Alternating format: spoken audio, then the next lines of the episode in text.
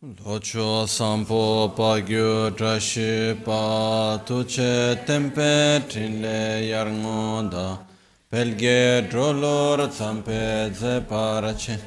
Palde lame shabla solvade Omo a guru vajradara suma timunisha sane karma Uta Vardanya Shri Bhadra Varsa Manya Sarva Siddhi Om Guru Vajradhara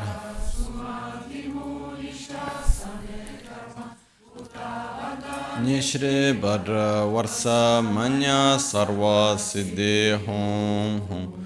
Om Guru Vajradhara Suma Timonisha Uta Vardanya Shri Bhadra Varsa Manya Sarva Siddhi. Hum Pakyuke Kudan Dagi Lu Pakyuke Sundan Dagi Nga Pakyuke Tugdan Dagi Yi Ten Yerme Chiktu Jingi Lu Makyuke kudan da gilu, makyuke sundan da. Makyuke tukdan da giyi, ten yerme çıktı cingilu.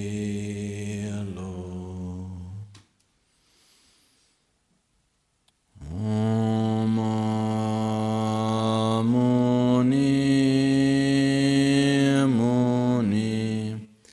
Mahamuni Shakyamuni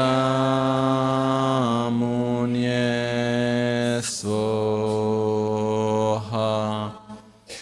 Om Muni Muni Mahamuni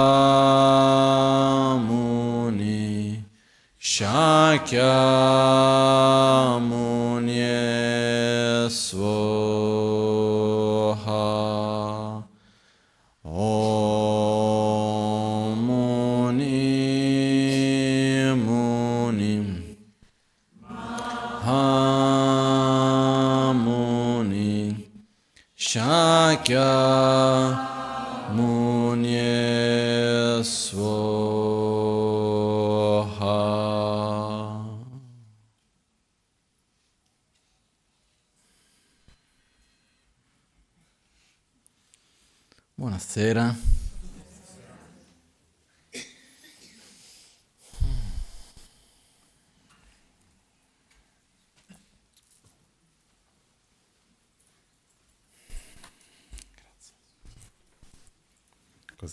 vedere quanto sono arrivato in ritardo oggi.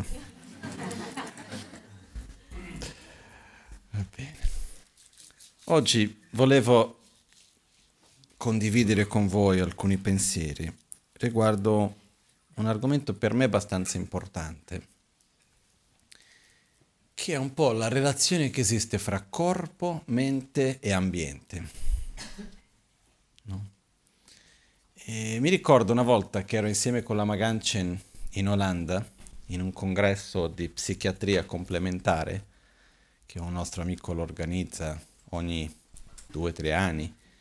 E in quell'anno, tutti gli anni, sono venuti sempre dei medici molto importanti, di, abbastanza rispettati internazionalmente, ed eravamo in quel momento un po' prima della conferenza, nella quale le uniche due persone che erano lì, che non erano medici psichiatrici, era io e la Magancia praticamente, no? E a un certo punto la Magancia stava parlando con questo medico e sono quei momenti che, come si può dire, c'è bisogno di dire qualcosa ma non sa molto bene cosa dire, un po' prima fare un po' di questo, come si dice, un po' di socializzare così. E la Magancia gli ha chiesto, ah, raccontami un po' la storia della tua medicina. Questo medico cominciò a raccontare alla Magancia un po' la storia della psichiatria, com'era, di qua, di là, eccetera. E a un certo punto disse, no, perché fino a quest'epoca, poi io, la mia memoria su questo non mi ha trattenuto quella quel dato particolare, però ha detto fino a quest'anno, fino a più o meno quell'anno lì, si diceva che il corpo e la mente erano due cose separate. Poi da quell'anno, circa 150 anni fa, si è capito, si è scoperto che il corpo e la mente vanno insieme, che non si può separare corpo e mente in questo senso. No? E a quel punto Rinpoche si è messo un po' a ridere e ha detto, ah, bene, no, perché sono da 2500 anni che Buddha dice questo, no? E che noi, qua apro e chiudo una parentesi, noi abbiamo un po' ogni tanto l'attitudine, io vedo, che noi di dire che scopriamo le cose, no? È un po' anche come un po' di tempo fa mi sono messo a guardare un documentario che parlava dell'universo, tutto questo, basato molto scientifico, eccetera, e proprio all'inizio di questo c'è stato il momento nel quale diceva perché fino a quegli anni lì, adesso neanche io qua non mi ricordo esattamente quando, ma non è che era così tanto tempo fa, si credeva che la Terra fosse il centro dell'universo. Io ho guardato e ho detto, boh, i calcoli che ho imparato io per calcolare la posizione di tutti i vari pianeti, per, ca- per capire quando ci saranno gli eclissi, hanno come minimo circa qualcosa come 1200 anni. Quindi è vero che in Europa si credeva quello, ma in tante altre parti del mondo no. Però abbiamo un po' quest'idea che se qua si chiedeva qualcosa tutto il mondo era così in qualche modo, ogni tanto c'è un po' questo, no? così scopriamo qualcosa. Però al di là di questo, il punto che volevo dire è che questo rapporto che c'è fra corpo e mente e ambiente, io vedo che noi abbiamo la tendenza anche quando diciamo no, il corpo e la mente vanno insieme, di qua e di là, la nostra tendenza è di separarli. La nostra tendenza, sia nostra personale, ma anche quella quando, anche dinanzi alla medicina in generale, e, ma principalmente nostra personale, io vedo che abbiamo la tendenza di andare a separare il corpo è una cosa, la mente è un'altra e l'ambiente, per ambiente intendo dire non solo natura, inquinamento, persone, contesti in cui vivo, tutto l'ambiente nel quale vivo, tutto ciò che mi circonda. Noi andiamo a separare tutte queste cose, come se una cosa non c'entrasse assolutamente a che vedere con l'altra. Quando noi viviamo in una realtà che è interdipendente, interdipendente nel senso che nulla riesce ad esistere senza interagire con tutto il resto che le circonda. Dalla nostra propria esperienza molto personale, quello che mangiamo influenza nostro, la nostra mente o no? Sì. Quello che le emozioni che sentiamo, i pensieri che abbiamo influenzano il nostro corpo o no? I luoghi in cui andiamo cambiano, possono cambiare il nostro umore a secondo di dove siamo? il nostro corpo può sentirsi in un modo piuttosto che in un altro secondo del luogo in cui siamo o no? Sicuro. Si dice, faccio un esempio, nella medicina tibetana si dice una persona che ha un, uh, nei tre umori, ha un umore bile molto forte, non dovrebbe stare troppo sotto il, suo, il sole perché poi dopo si arrabbia facilmente perché fa con che la bile venga più forte e questo naturalmente fa che la persona diventa più nervosa e quindi poi dopo si arrabbia più facilmente. Ma sono tanti altri esempi che possiamo fare, no? C'è un, uh, un medico in Olanda che ho conosciuto che lui aveva fatto una ricerca che, lavorando in ospedale psichiatrico, ha visto che ogni volta che c'era un vento particolare, le persone avevano delle crisi più, più normali che avessero certi tipi di crisi. Quindi lui ha cominciato a prendere, visto che lui aveva tanti pazienti che venivano in ospedale ogni giorno, eccetera, eccetera, e lui ha cominciato a prendere tutti i report delle, dei pazienti, giorno per giorno, e quelli del, del tempo. No? E ha visto che effettivamente ogni volta che il vento era di quel tipo lì, e poi è un detto che c'era già, gli antichi già lo dicevano, no? Questo è un altro esempio, però quello che accade è che ogni luogo che andiamo influenza il corpo e influenza la mente. Ossia, questa idea che il corpo, la mente e l'ambiente sono totalmente separati, in realtà è una grande illusione. Però il fatto che non siano separati non vuol dire che siano la stessa cosa. Questo è il punto delicato che dobbiamo trovare in mezzo, l'equilibrio, perché corpo e mente. No? Ci sono alcuni che arrivano al punto di dire che ok, non c'è da trattare la mente, è solamente il corpo, dipende tutto dal corpo. Questa è un'attitudine oggi in alcuni a livello moderno hanno questo, anche anticamente avevano questo, anche diverse tradizioni mediche anche dicevano no, i problemi stanno negli organi, eccetera, eccetera, che non è che la mente è tutta nel corpo, c'è la mente che influenza il corpo, il corpo che influenza la mente, e loro a loro volta hanno un equilibrio fra di loro. Però uno non può esistere senza l'altro, ma questo non vuol dire che siano la stessa cosa. Non so se è chiaro questo, questo discorso. Quindi, cosa io vedo, che era il punto principale che volevo in realtà arrivare?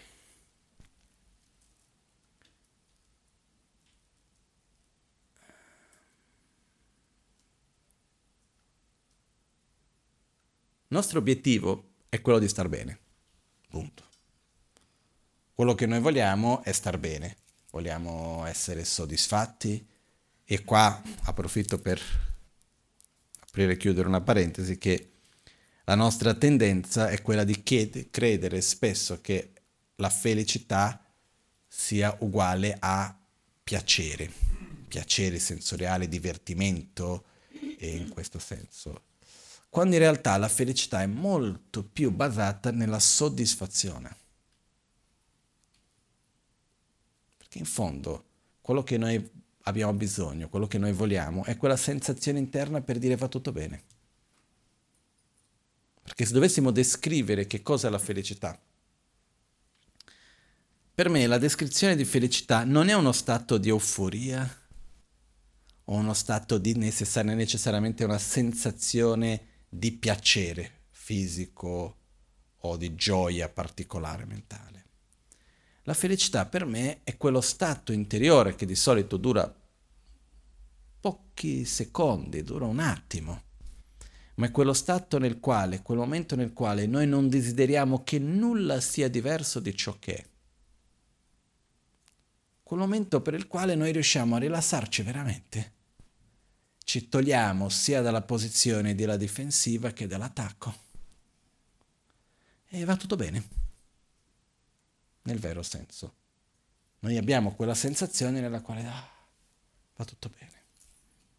Credo che tutti abbiamo già sperimentato questo, però non è che dura tantissimo di solito, no? Però questo per me è molto più connesso con la felicità che la sensazione di piacere in se stesso, che noi possiamo avere, nulla contro il piacere. Eh? Però quello che noi vogliamo alla fine è star bene, quello che noi vogliamo è essere felici. Perciò costantemente andiamo a cercare di che cosa posso fare per essere felice. E nell'insieme di questo, quando troviamo uno stato di malessere, cerchiamo velocemente di eliminarlo. Però purtroppo spesso non capiamo bene da dove viene quel malessere e andiamo a colpire qualcosa che non c'entra. Okay. Quindi Qual è la nostra tendenza quando si sentiamo che siamo nervosi? Se c'è un momento, può capitare nella vita, no? Che uno si sente un po' nervoso. Se succede che uno sente un po' nervoso, qual è la nostra tendenza? Dire, ah, oggi sono nervoso, che cosa sarà? Sarà l'interdipendenza che c'è fra l'ambiente dei pianeti e insieme il mio corpo, perché questo, quell'altro, visto che non ho dormito tanto bene, poi insieme con le preoccupazioni che ci sono dell'altro giorno, dell'altro ieri, e questo quell'altro, eh? poi gli ormoni. Eh? O cerchiamo qualcuno e qualcosa da incolpare del perché sono nervoso.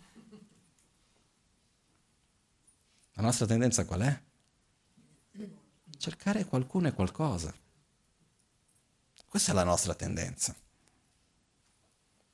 Però quello che accade è che molto spesso quella sensazione di nervosismo che abbiamo non è perché è successo qualcosa in particolare, ma è perché c'è un'interdipendenza della quale non siamo consapevoli e non sappiamo affrontarla bene.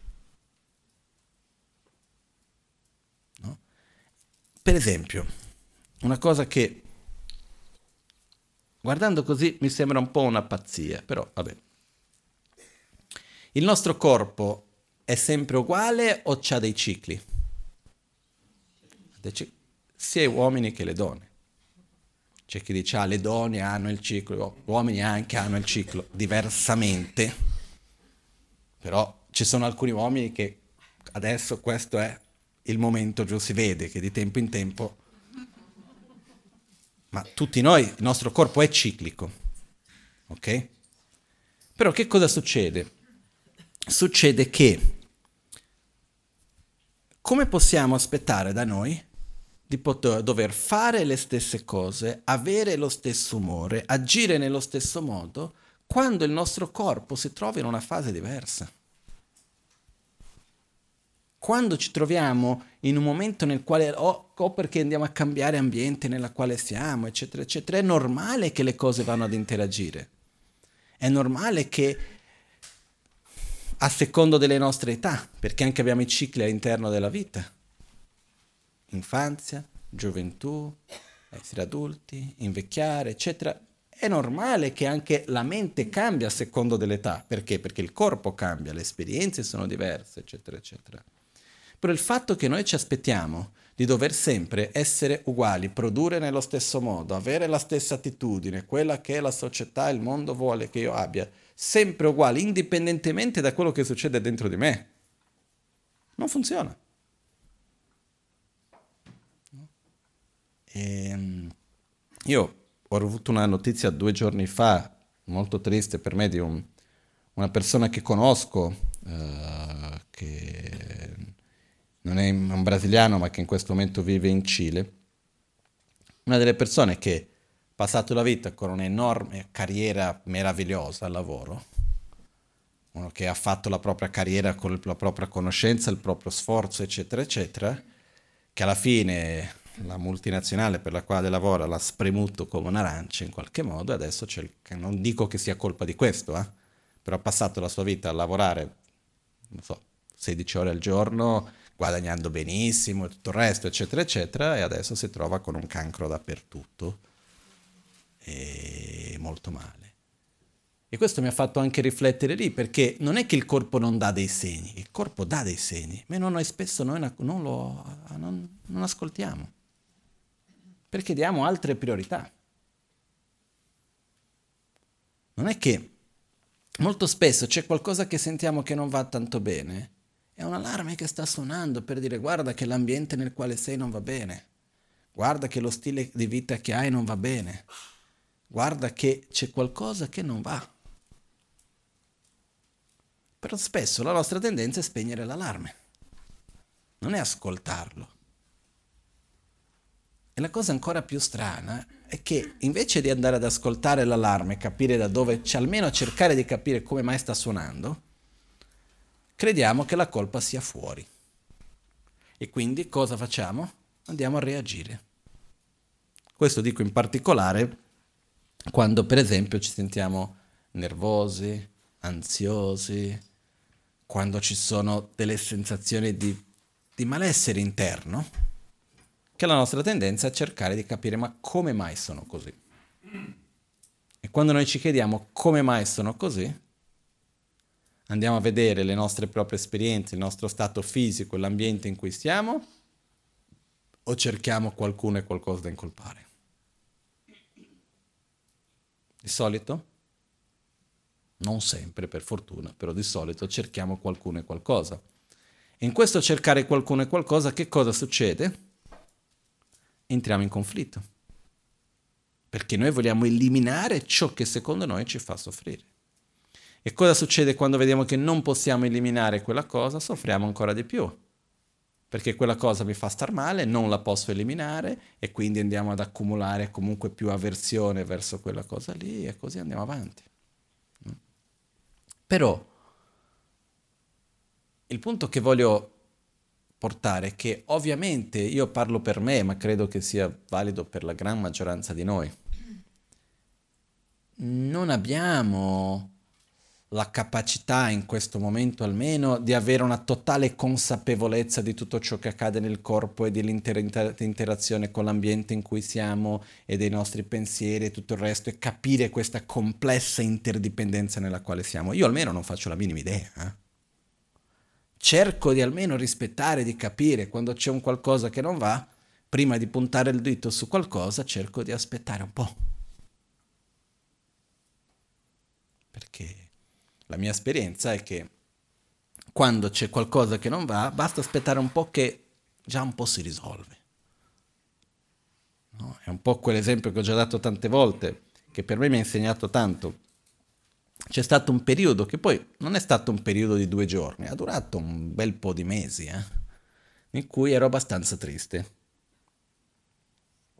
Ormai sono passati, non lo so, 4-6 anni, qualcosa del genere non so dire esatti preciso, però il fatto sta che ero abbastanza triste, non stavo tanto bene.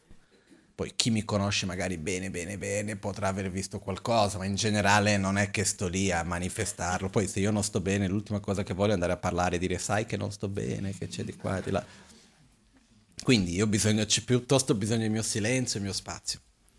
Però c'è stato un momento nel quale sono andato a parlare con la Maganchen per cercare su una soluzione e ho detto a Rinpoche, ho detto Rinpoche, non sto bene, sono triste, non sto bene. E lui mi ha guardato e ha detto, dimmi qual è il problema, che lo risolviamo subito. Dimmi dov'è, che cosa c'è che non va, che lo cambiamo subito, lo risolviamo subito. E in quel momento, e questo per me è un po' anche quello che noi chiamiamo la benedizione del guru, di fare dire a lui, fa porgli la domanda, mi ha già aiutato a capire la risposta senza che lui me la dovessi dare. E in quel momento quello che mi è venuto con chiarezza era, in realtà io non so il perché mi sento così. Se io dovessi cercare di dire le cose che in questo momento secondo me potrebbero essere diverse e che a me non mi piacciono tanto, posso fare una lunga lista. Se io, devo, se io apro spazio alla mente critica e comincio a analizzare, criticare, dire no, questo sarebbe meglio se fossi così e quell'altro di là, se io metto davanti a me la mia immagine idealizzata di come potrebbe essere con quello che è e vado a fare le critiche, anch'io sono capace. E in quel momento, quando siamo più tristi, diamo più spazio a questa mente di solito. E quindi Mentre ero lì ho capito però, ho detto, guarda, se io vado a cominciare a vedere questo non va, quello non va, quello non va, ognuno di questi separatamente, anche se si mettesse a posto, io non vedo che quella sensazione interna di tristezza se ne vada. Quindi facciamo una cosa, ho detto, ho detto faccio, oh, diamo un po' più di tempo, perché o affinché la ragione di questa tristezza, tristezza venga a tona, si veda, si manifesti, e quindi possiamo affrontarla, o perché se ne vada. E nel mio caso, poi c'è stato un periodo che sono andato in Tibet, sono stato lì circa tre mesi a studiare e poi ho visto si era dissolto. E poi dopo ho capito da dove veniva. No? Però la cosa più importante per me è stato imparare che quando c'è un sentimento di qualcosa che non va, che può essere tristezza, può essere nervosismo, può essere ansia, possono essere diversi tipi di sentimenti interiori di malessere, nella maggioranza delle volte noi veramente non siamo capaci di evidenziare precisamente da dove viene. Perciò non sempre la cosa migliore è andare ad attaccare una cosa piuttosto che un'altra, quando in realtà non sappiamo di certo quello che è. Quello che dobbiamo fare però in tutti questi momenti è di mettere energia in ciò che ci fa bene, quello sì. Quello è importante. Perché molto spesso quando stiamo male la nostra tendenza è chiedere ma perché? Voglio capire qual è stato il trauma dell'infanzia che mi fa star così. perché ho stato questo, è vero che io mi arrabbio tanto ma tu non hai conosciuto i miei genitori, è vero che c'è questo, c'è quell'altro, però tu non sai quello che ho dovuto subire di qua e di là. Io non, non voglio sapere cosa è successo.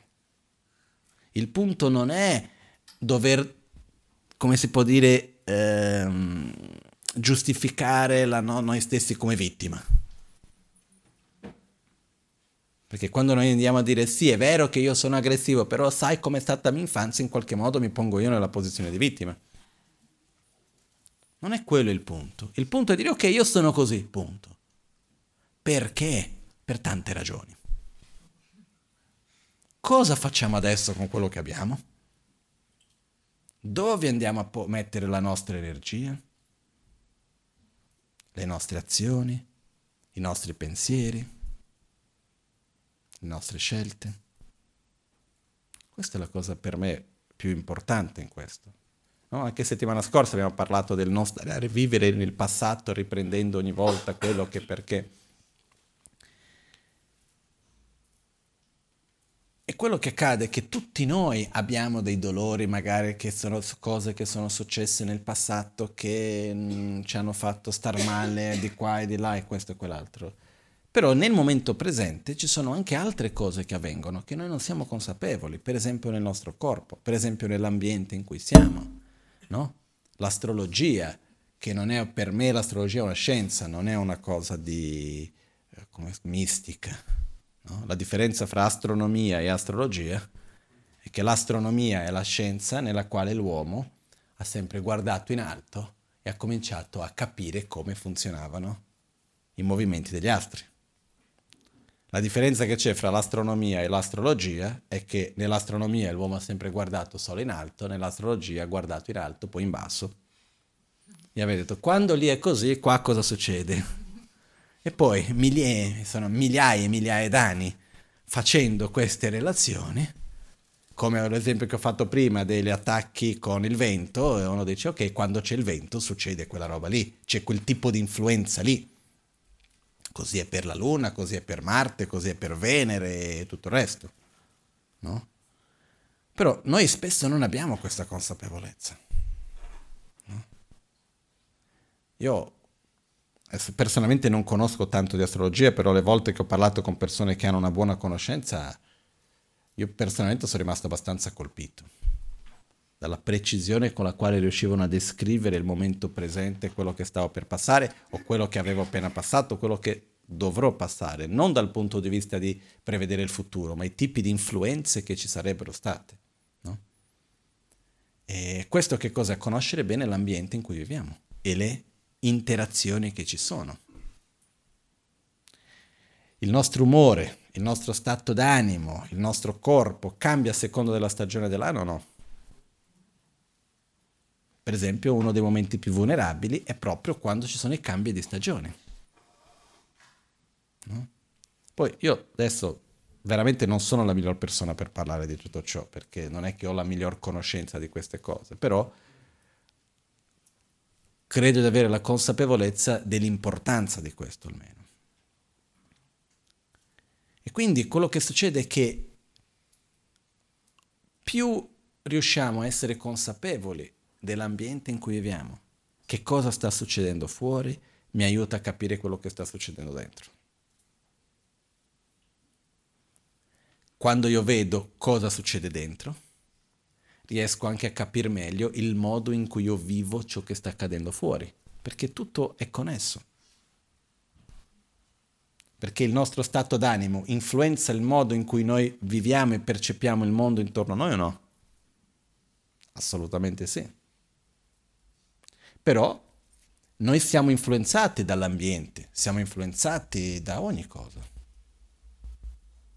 No?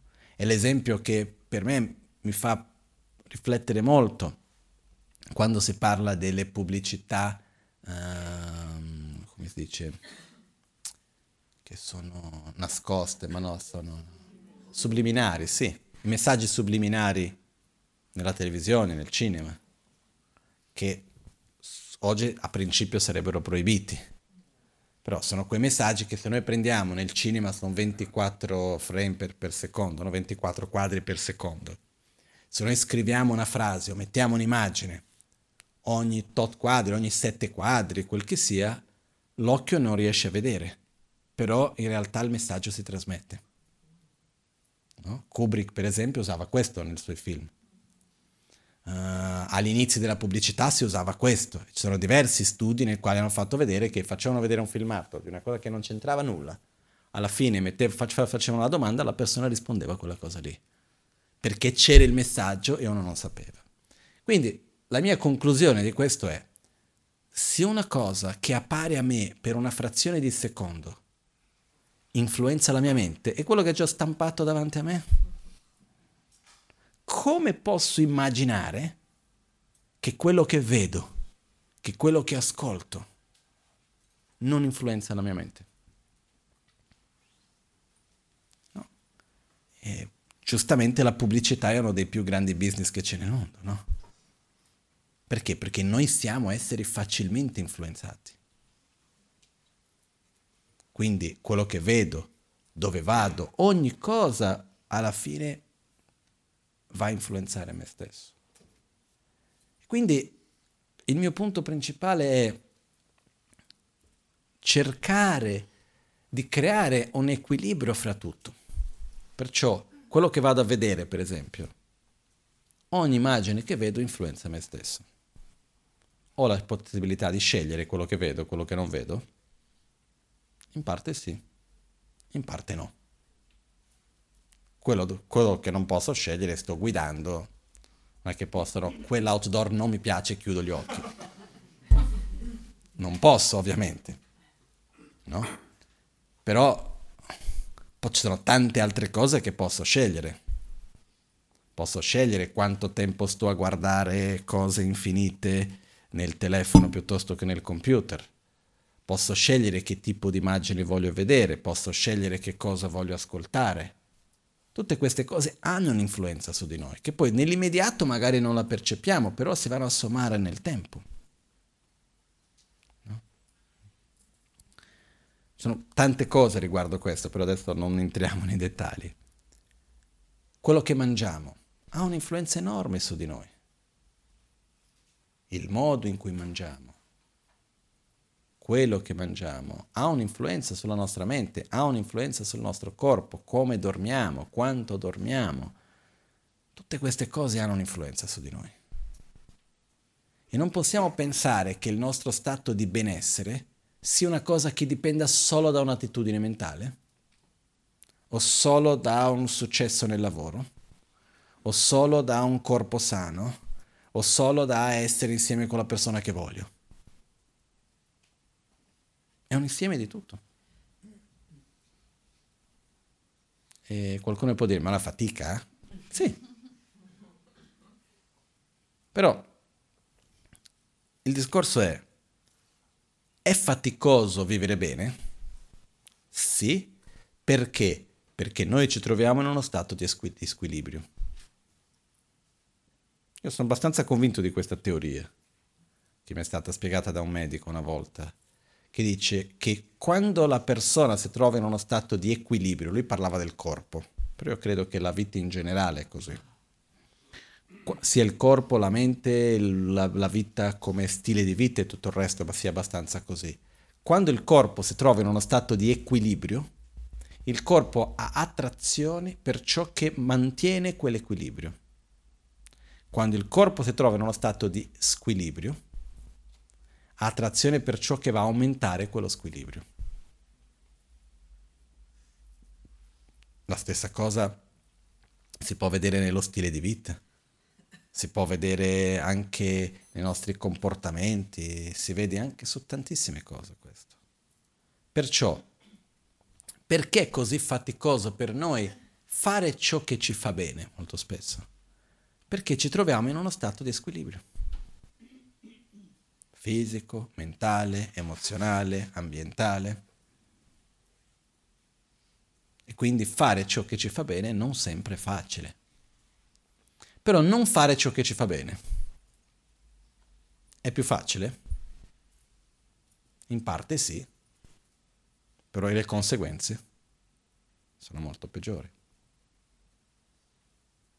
Quindi Alla fine la domanda è che cosa preferisco? Facendo una metafora, faticare per fare la fisioterapia, per riprendere a camminare dopo di aver fatto la chirurgia al ginocchio, che è faticoso, o preferisco non poter camminare più? Perché è faticosa la fisioterapia, è piacevole? Io non l'ho mai fatta. Però dagli amici, ho avuto diversi amici che hanno fatto la chirurgia al ginocchio e ha dovuto fare la, la fisioterapia e hanno detto che era una tortura super faticoso, ma perché uno fa quello? Perché c'è voglia di tornare a camminare. Punto. La scelta è, mm, posso non evitare quel dolore, però non cammino più. Quindi uno dice, no, piuttosto faccio quel dolore lì.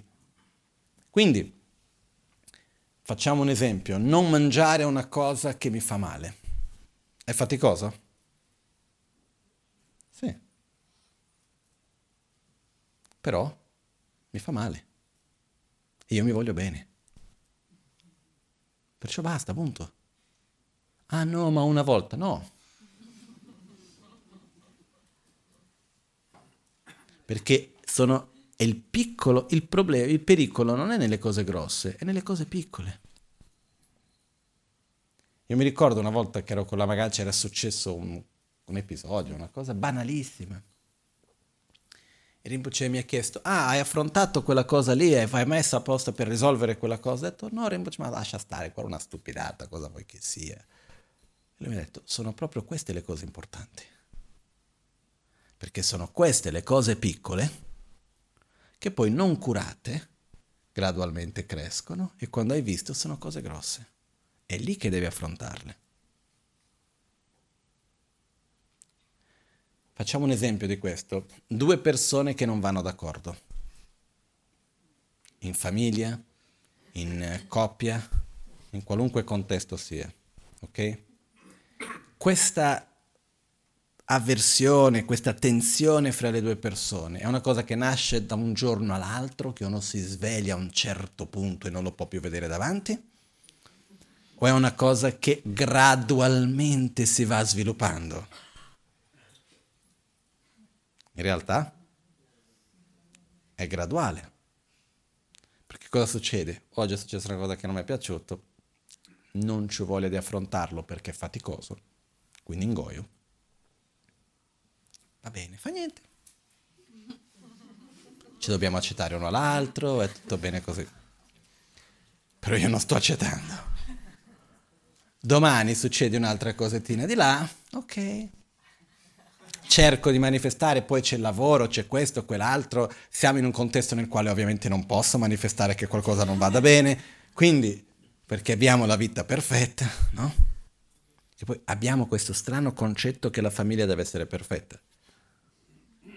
Però nella famiglia dove uno si apre con intimità e manifesta i propri veleni mentali con intimità, è dove di solito le cose vengono fuori con più forza anche. C'è amore, c'è affetto che è meraviglioso però molto spesso non è il contesto più sano perché molto spesso è il contesto nel quale uno non mantiene un certo controllo che in altri contesti invece c'è. Però quello che succede è che uno si arrabbia con l'altro. Io dico ok, va bene, è fatto così, però ha fatto male o no? Quel dolore che si è creato rimane lì dentro o no? L'altra persona, uno si arrabbia con l'altro, vado lì e dico delle cose che non li penso veramente, però in quel momento voglio colpire l'altro e li dico. Io so che quello che mi ha detto quella cosa in realtà non ci pensa quello, però da qualche parte rimane o no? Rimane. Poi passano i giorni, passano le settimane, passano i mesi, un pezzettino di qua, un altro di là, un altro di là, e quando abbiamo visto non c'è più quella armonia, quella affinità.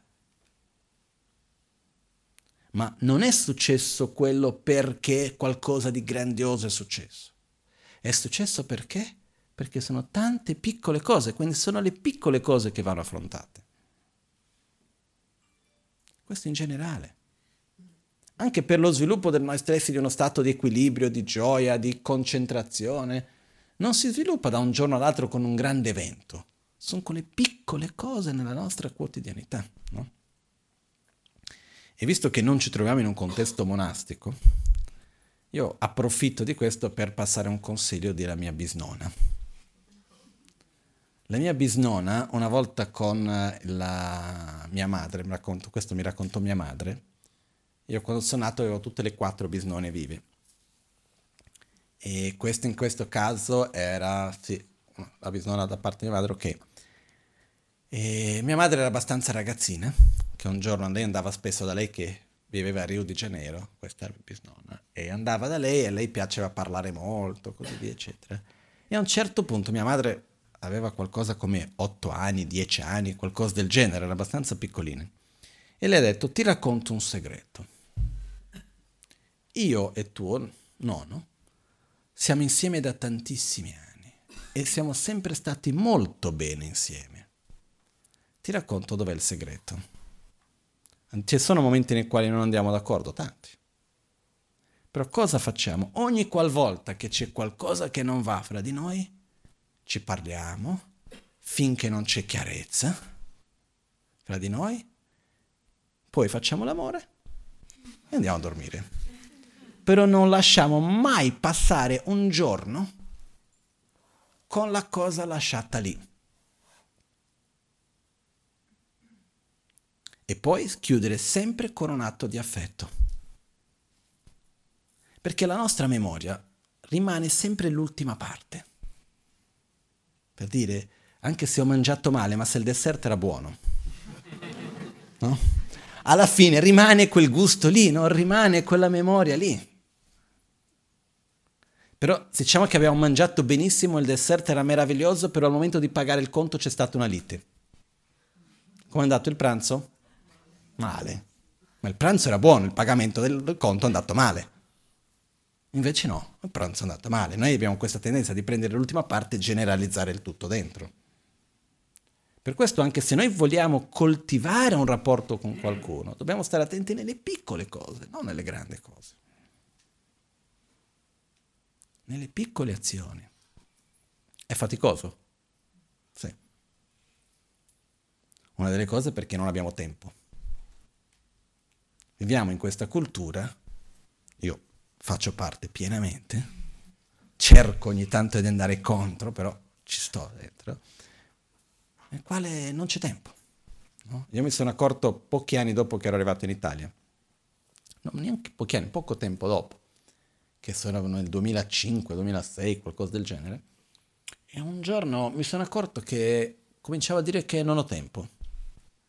Però mi, avevo, mi ero accorto che non era bello dire che avevo tempo.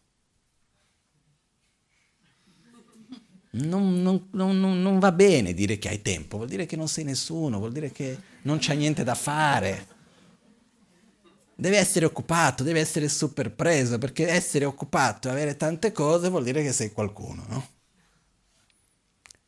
Io ho capito, a quel punto ho cercato di cambiare e non dire più io non ho tempo. Il tempo o io ho però io scelgo le mie priorità. Tutti noi abbiamo la stessa quantità di tempo. Eh? Il tempo ne abbiamo tutti. Poi dipende ognuno di noi dove andiamo a mettere le nostre priorità. Dove metto la mia attenzione? Dove voglio fare? Questo è il punto. I rapporti con le persone con cui conviviamo sono importanti per noi o no? Mia madre, in quanto psicologa, che lavora principalmente con pazienti terminali. E una volta parlando con lei, lei mi disse, sai, cosa immagini di solito che una persona che è in fase terminale porti dal psicologo come problematiche, eccetera? Come affrontare la morte, il problema del dolore, della, della cura che sta facendo, eccetera, eccetera. No, questo è il pretesto. Il vero, la, il vero argomento che le persone vogliono parlare, affrontare è mio marito, la mia moglie, perché i miei figli, perché... Sono i rapporti interpersonali. Sono questi. E di solito il lavoro per aiutare quella persona a morire bene riguarda che cosa? Aiutarla a superare i conflitti nei propri rapporti interpersonali. Molto spesso riguarda quello. Quindi alla fine dei conti, cosa più importante per me? Se dovessi mettere in un piatto i miei rapporti interpersonali o i soldi, la carriera, oh, tante altre cose che mettiamo davanti. Io non sto dicendo che il lavoro non sia importante, però io credo che i nostri rapporti interpersonali sono ancora più, molto, molto, molto più importanti. Quindi se è una qualcosa che è così importante e che è molto importante ricordare, non possiamo prendere per scontato nessun rapporto. Vanno coltivati, vanno curati, perché sono le piccole cose che fanno la differenza, non le grandi. Ed è lì, è quella piccola parola dolce, è quell'atto di pazienza, essere presente per l'altro quando lui ha bisogno. È quel momento lì che, nel quale viene voglia di dire qualcosa piuttosto sto zitto. Sono queste le cose che gradualmente fanno la differenza e andiamo a costruire una cosa piuttosto che un'altra. No? E quindi Qualcuno però mi potrebbe dire, eh, bello, però io sono già arrivato nella fase B. Sono già nella fase nella quale le piccole cose sono già accumulate.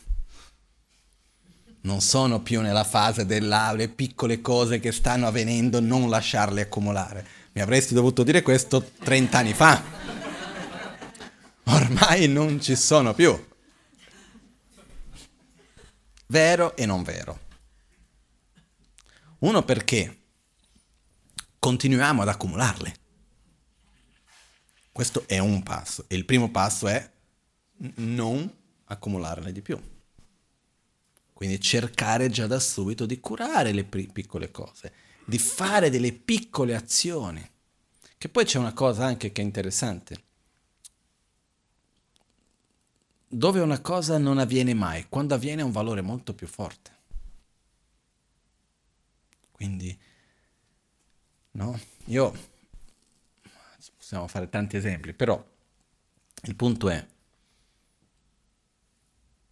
piccole azioni virtuose, piccole azioni di amore, di gratitudine, di generosità, dove uno non prende per scontato quello che ha verso le altre persone con cui conviviamo. È quell'attimo di attenzione. Per esempio, non vuol dire che ne stare là 5 ore ad ascoltare ogni giorno l'altro, perché non è neanche questo possibile. Però ogni tanto, quando creiamo le condizioni, essere lì presente per l'altro. Io sono convinto che 5 minuti di presenza vera vale molto di più che un'ora e mezza che sono lì con te ma la mia mente è da un'altra parte. Il fatto di fare uno sforzo di manifestare in qualche modo il sentimento di amore, di gratitudine che ho è importante. Qualcuno, ah, ma quello fa parte del suo ego. Sì. Siamo esseri egoisti finché non riusciamo a non esserlo. E dobbiamo comunque affrontare questo, no? Noi manifestiamo le cose anche materialmente, verbalmente, ogni tanto dire una parola, ogni tanto fare un atto che è un modo per curare, per coltivare ciò che per noi è importante. Quindi questa è una cosa che possiamo fare già subito. Quando ci siamo nella situazione nella quale abbiamo già accumulato tante cose, le possibilità sono, uno, cerco di andare e ripulire tutto il passato. Quindi torno indietro e dico, sai che quella volta lì ho detto questo, ma in realtà intendevo dire quell'altro, e tu capisci che adesso riesci a capire quello che sto dicendo. Non funziona. Perché ci vuole una enorme maturità da parte di tutte le due persone per riuscire a ritornare, capire e pulire. Ok? Questo io fin d'oggi questa cosa non l'ho vista funzionare, molto raramente in casi molto specifici. Però in grande linea non va. Anche perché se io mi sento uh, come che sono stato colpito, se io mi sento, um, viene la parola in italiano, in portoghese machucado, ferito, Se io mi sento ferito, non importa quello che tu dici, io sono ferito. E non ho lo spazio per ascoltare, per cercare di vedere questo o quell'altro.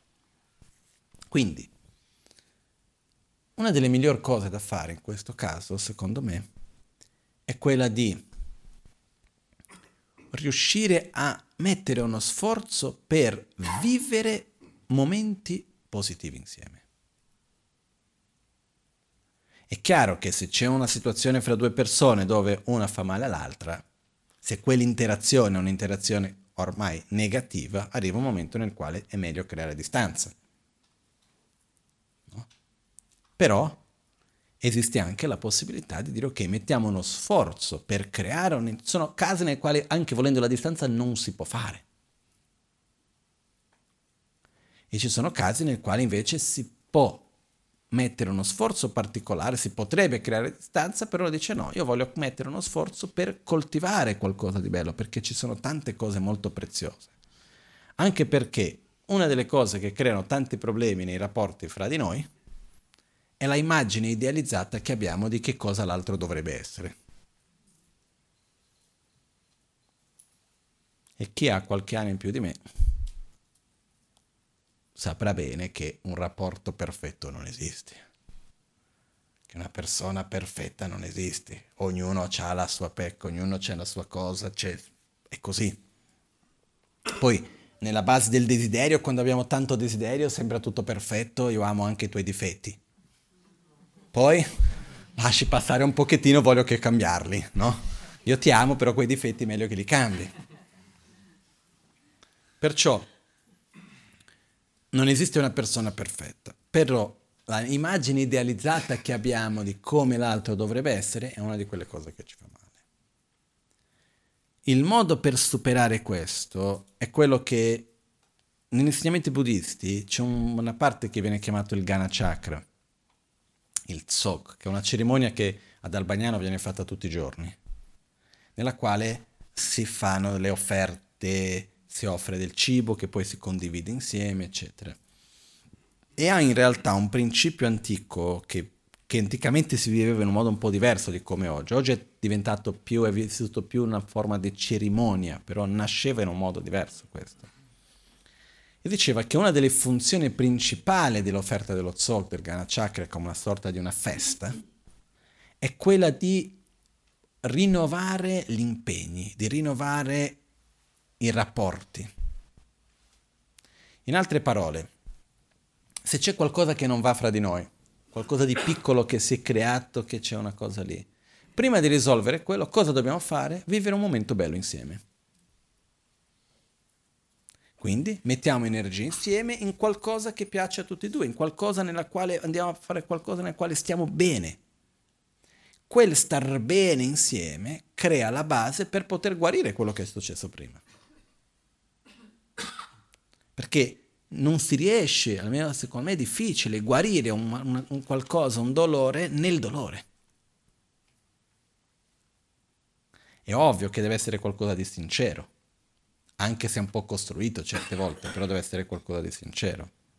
Quindi, uno degli aspetti è, lì dove vediamo che ci sono già tante piccole cose che si sono accumulate, eccetera, eccetera, prima di tutto non stare a tornare indietro a dire perché quella volta tu hai detto, tu hai fatto, vedi adesso che c'è questo. Quello. Non ne usciamo più. Sinceramente. Almeno io non ho mai visto nessuno uscire da questo. Poi, dall'altra parte, quello che facciamo è, ok, facciamo delle cose che ci piacciono, che fanno bene a me e a te insieme. Ma questo parlo fra genitori e figli, fra amici, fra coppie, in tanti contesti diversi è importante questo. E nel frattempo dobbiamo coltivare i rapporti nelle piccole cose. Questa è la cosa che è veramente, veramente importante. Ok? Credo che sia stato abbastanza chiaro su questo, no?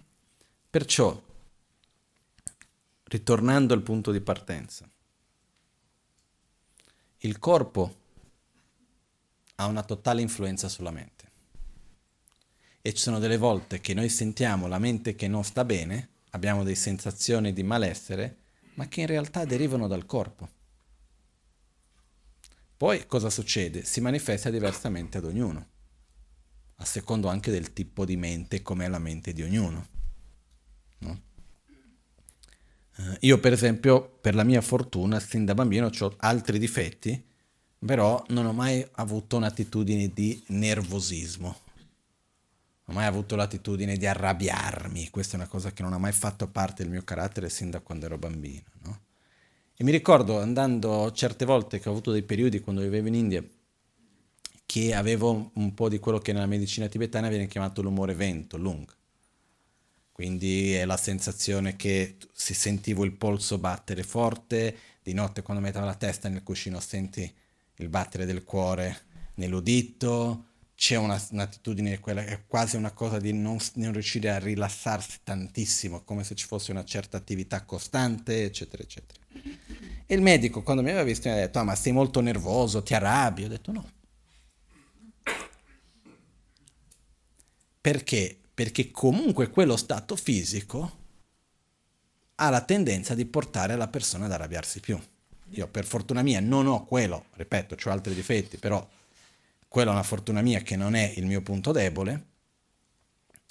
Quindi non si manifestava, sentivo il malessere fisico, però non cercavo una manifestazione emozionale tramite quello. Se io ho già una tendenza, per esempio, ho già più la tendenza della pigrizia. Okay?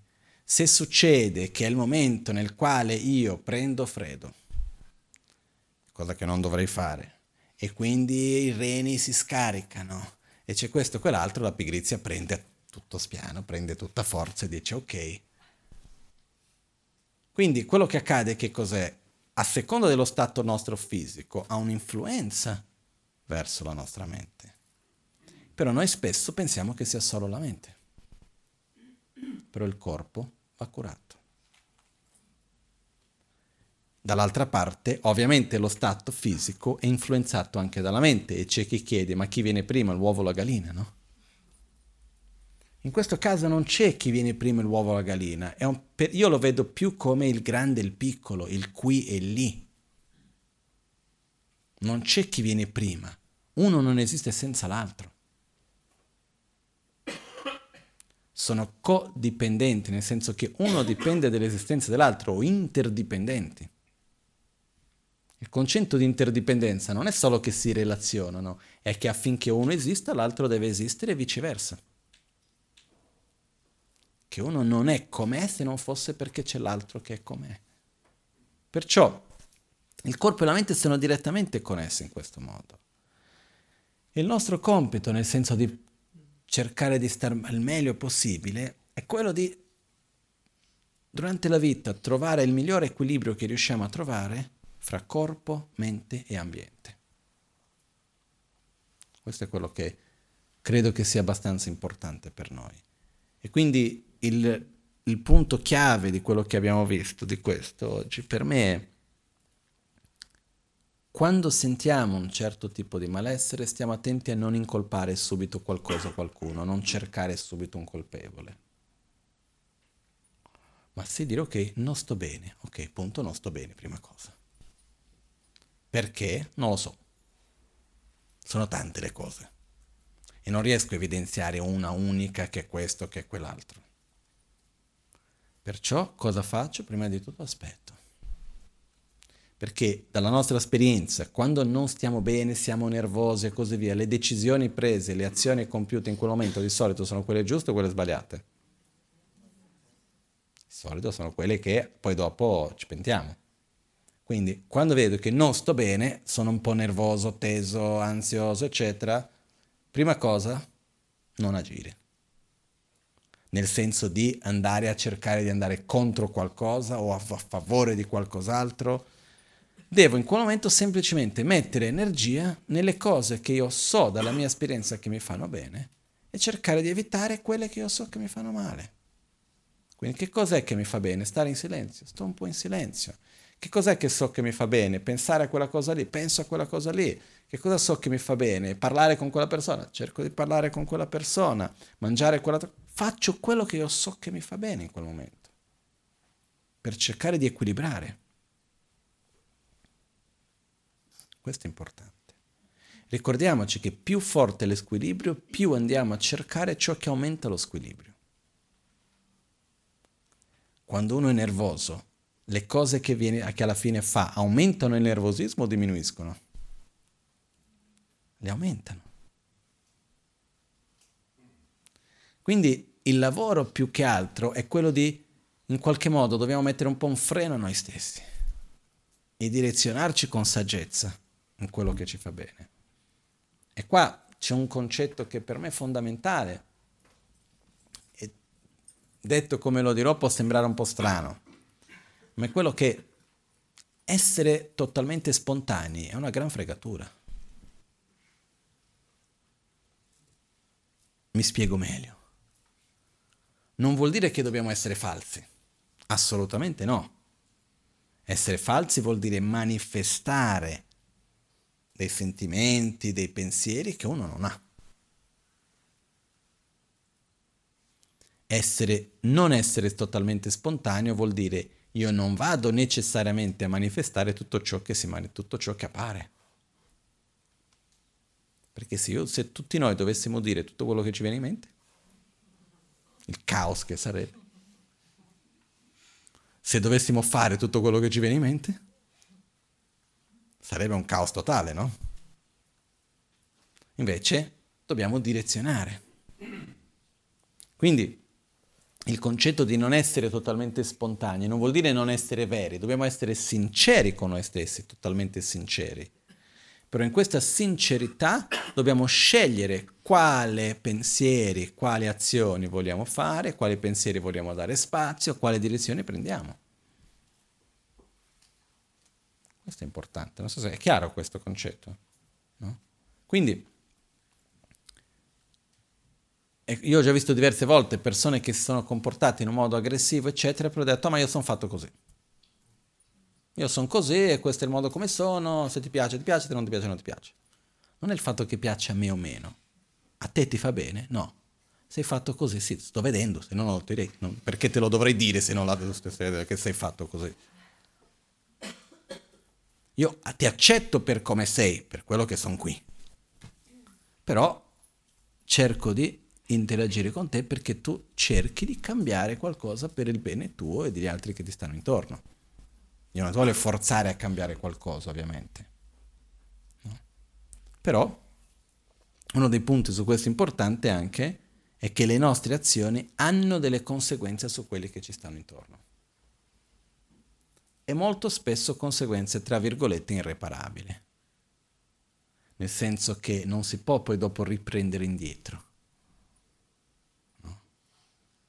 Io una volta con una persona a cui voglio molto bene, ho dovuto avere un momento molto forte e serio nel quale ho detto guarda, io ti voglio molto bene, però questo tipo di comportamento anche se io so che non ce l'hai con me, anche se io so che in realtà è perché questo, quello, quell'altro, mi fa male.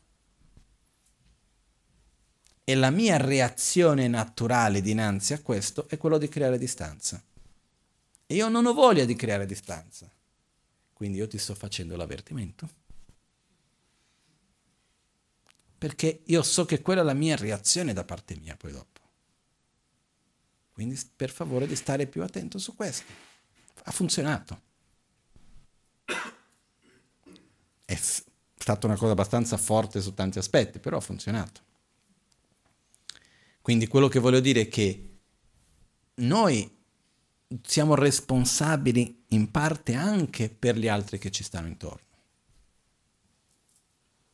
Anche se non ce l'abbiamo con qualcuno, quello che facciamo, quello che diciamo, il nostro modo di agire, interagisce con gli altri. Perciò Dobbiamo fare il nostro meglio all'interno della nostra conoscenza. E alla fine di tutto si ritrova, si ritorna sempre sullo stesso punto, che è un po' il riassunto di tutto, che è coltivare ciò che fa bene, abbandonare ciò che fa male, con sincerità, partendo dalle piccole cose. Io so che questa cosa qua fa male, non la prendo più. Mi piace. Me ne frego che mi piace. Che cosa è più importante per noi? Quello che ci piace o quello che abbiamo bisogno? Quello che abbiamo bisogno in realtà. Non è che non possiamo fare nulla che ci piace, no. Cerchiamo di sviluppare un po' di saggezza nelle quali ci venga a piacere quello che ci fa bene, no? Però quando ci piace ciò che ci fa male non è altro che un segno del nostro stato di malessere. Cosa succede con l'uso di sostanze, con comportamenti aggressivi, con stili di vita malsani? Anche quando uno sa che quello fa male, comunque in qualche modo è attratto da quello. Quello è un segno di uno stato di ma- malessere o uno stato di squilibrio. Quindi quando noi vediamo che abbiamo attrazione verso qualcosa che sappiamo che ci fa male, ricordiamoci questo è un semplice segno che c'è uno squilibrio. Quindi devo essere forte e mettere l'energia da un'altra parte. E un altro punto importante anche è noi non funzioniamo sulla base del no facciamo molta fatica. Quando qualcosa ci viene detto un no ben chiaro, la nostra tendenza è di farlo e di volerlo. Questo molto spesso questa è una tendenza che si manifesta. Perciò cosa cerchiamo? Cosa succede se noi unicamente cerchiamo di evitare certi nostri comportamenti? Riusciamo?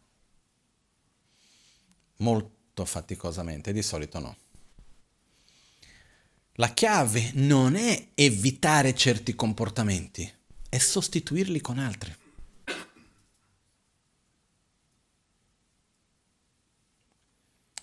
In altre parole, io devo riconoscere dove si trova il buio, dove si trova l'ombra, però l'energia non va in eliminare l'ombra, va nel portare la luce. Io posso e devo evidenziare dove è il problema, ma l'energia non va nel eliminare il problema, va nel trovare la soluzione. È chiaro la differenza che c'è? No? Io, io vedo molto spesso in tante situazioni, ma anche dal punto di vista sociale, politico, in tanti aspetti, molto spesso abbiamo la tendenza di dire ah questo non va, quello non va, quello non va. Ottimo che abbiamo visto quello che non va. E adesso dove mettiamo l'energia? In aspettare che qualcuno faccia andare. No. Perché il evidenziare il problema non è la soluzione. Magari fa parte del processo, però dopo l'energia va messa nella soluzione e non nel cercare di eliminare solo il problema, perché quello non lo elimina. Io non posso eliminare l'oscurità a non sia portando la luce. Perciò i comportamenti nostri che noi riteniamo che non vanno bene, eccetera, è sicuro che tutti noi ne abbiamo. Partiamo da uno, due al massimo. E non va messa l'energia, ripeto, nel eliminare quei comportamenti, come un atto quasi che di aggressività verso se stessi, o, di, o come un atto di, come si dice, di dover trattenersi o di dover punirsi, no, io questo non devo L'atto va io devo sostituire questo con qualcos'altro. Devo mettere l'energia su qualcosa che mi fa bene. Non è facile, però funziona almeno. Ok? Per quello che, un po' come nella pratica dell'autoguarigione che adesso faremo, io vado a dire ok, elimino la rabbia e vado a sviluppare pazienza, amore elimino l'avarizia, vado a sviluppare generosità. Quindi c'è sempre la parte dell'antidoto che è importante. Dove vado a mettere l'energia? Ed è lì che il fuoco va messo. Riconoscere il problema, riconoscere il comportamento che non va bene è solo la prima parte. E certe volte anche questo, noi, nei, visto che abbiamo parlato un po' dei rapporti interpersonali, certe volte abbiamo l'attitudine con un'altra persona che evidenziamo che cosa c'è che non va nell'altra persona e poi immaginiamo che perché abbiamo fatto chiaro che quella cosa non va, che è fatta. Adesso tu devi cambiare perché ormai ti ho fatto capire che così non va. Non funziona. Noi, se vogliamo aiutare qualcuno a cambiare un certo comportamento, possiamo anche aiutare la persona a avere consapevolezza di quello, ma principalmente dobbiamo cercare di aiutare a interagire in modo di aiutare la persona a mettere energia in ciò che va a sostituire nell'antidoto, nella luce. Ok? Quindi ricordiamoci questo, l'energia va messa nella luce, non nel buio, però dobbiamo sapere dove è il buio. Perché anche se ho una luce super potente ma non so dove è l'ombra, l'ombra rimane lì. Ok? Quindi,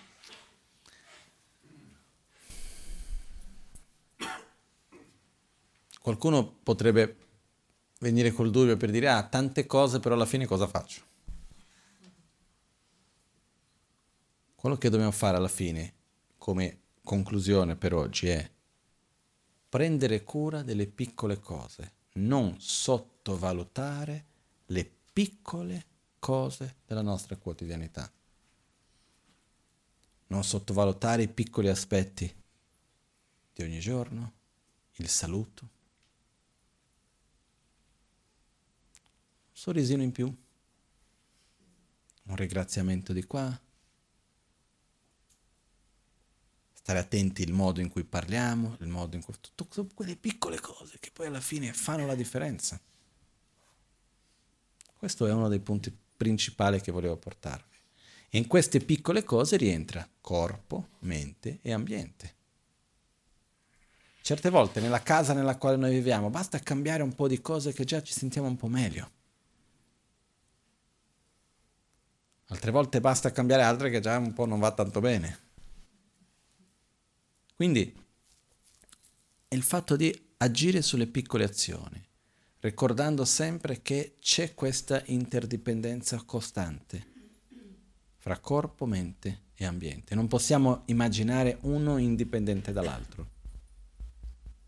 Questo non può esserci. Ok?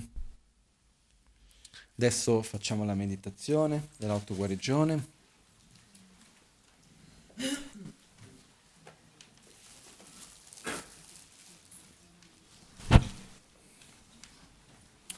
Oggi, visto il tempo, la faremo recitata e non cantata.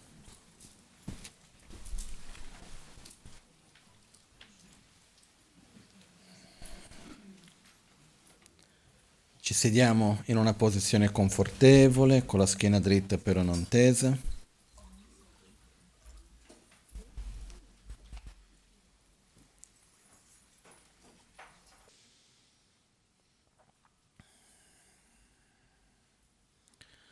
Michi we tse te ime la mi kyo dor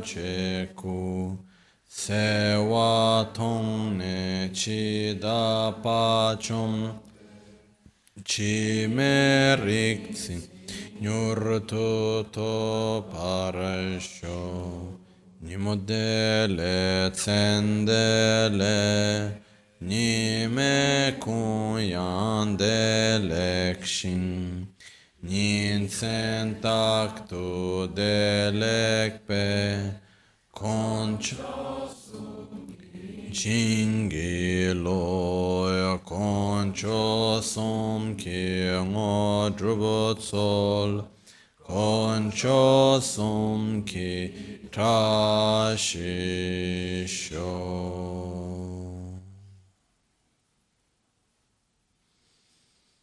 all'alba o al tramonto, di notte o durante il giorno, possono i tre gioielli concederci le loro benedizioni, possono aiutarci ad ottenere tutte le realizzazioni e cospargere il sentiero della nostra vita con molti segni di buon auspicio.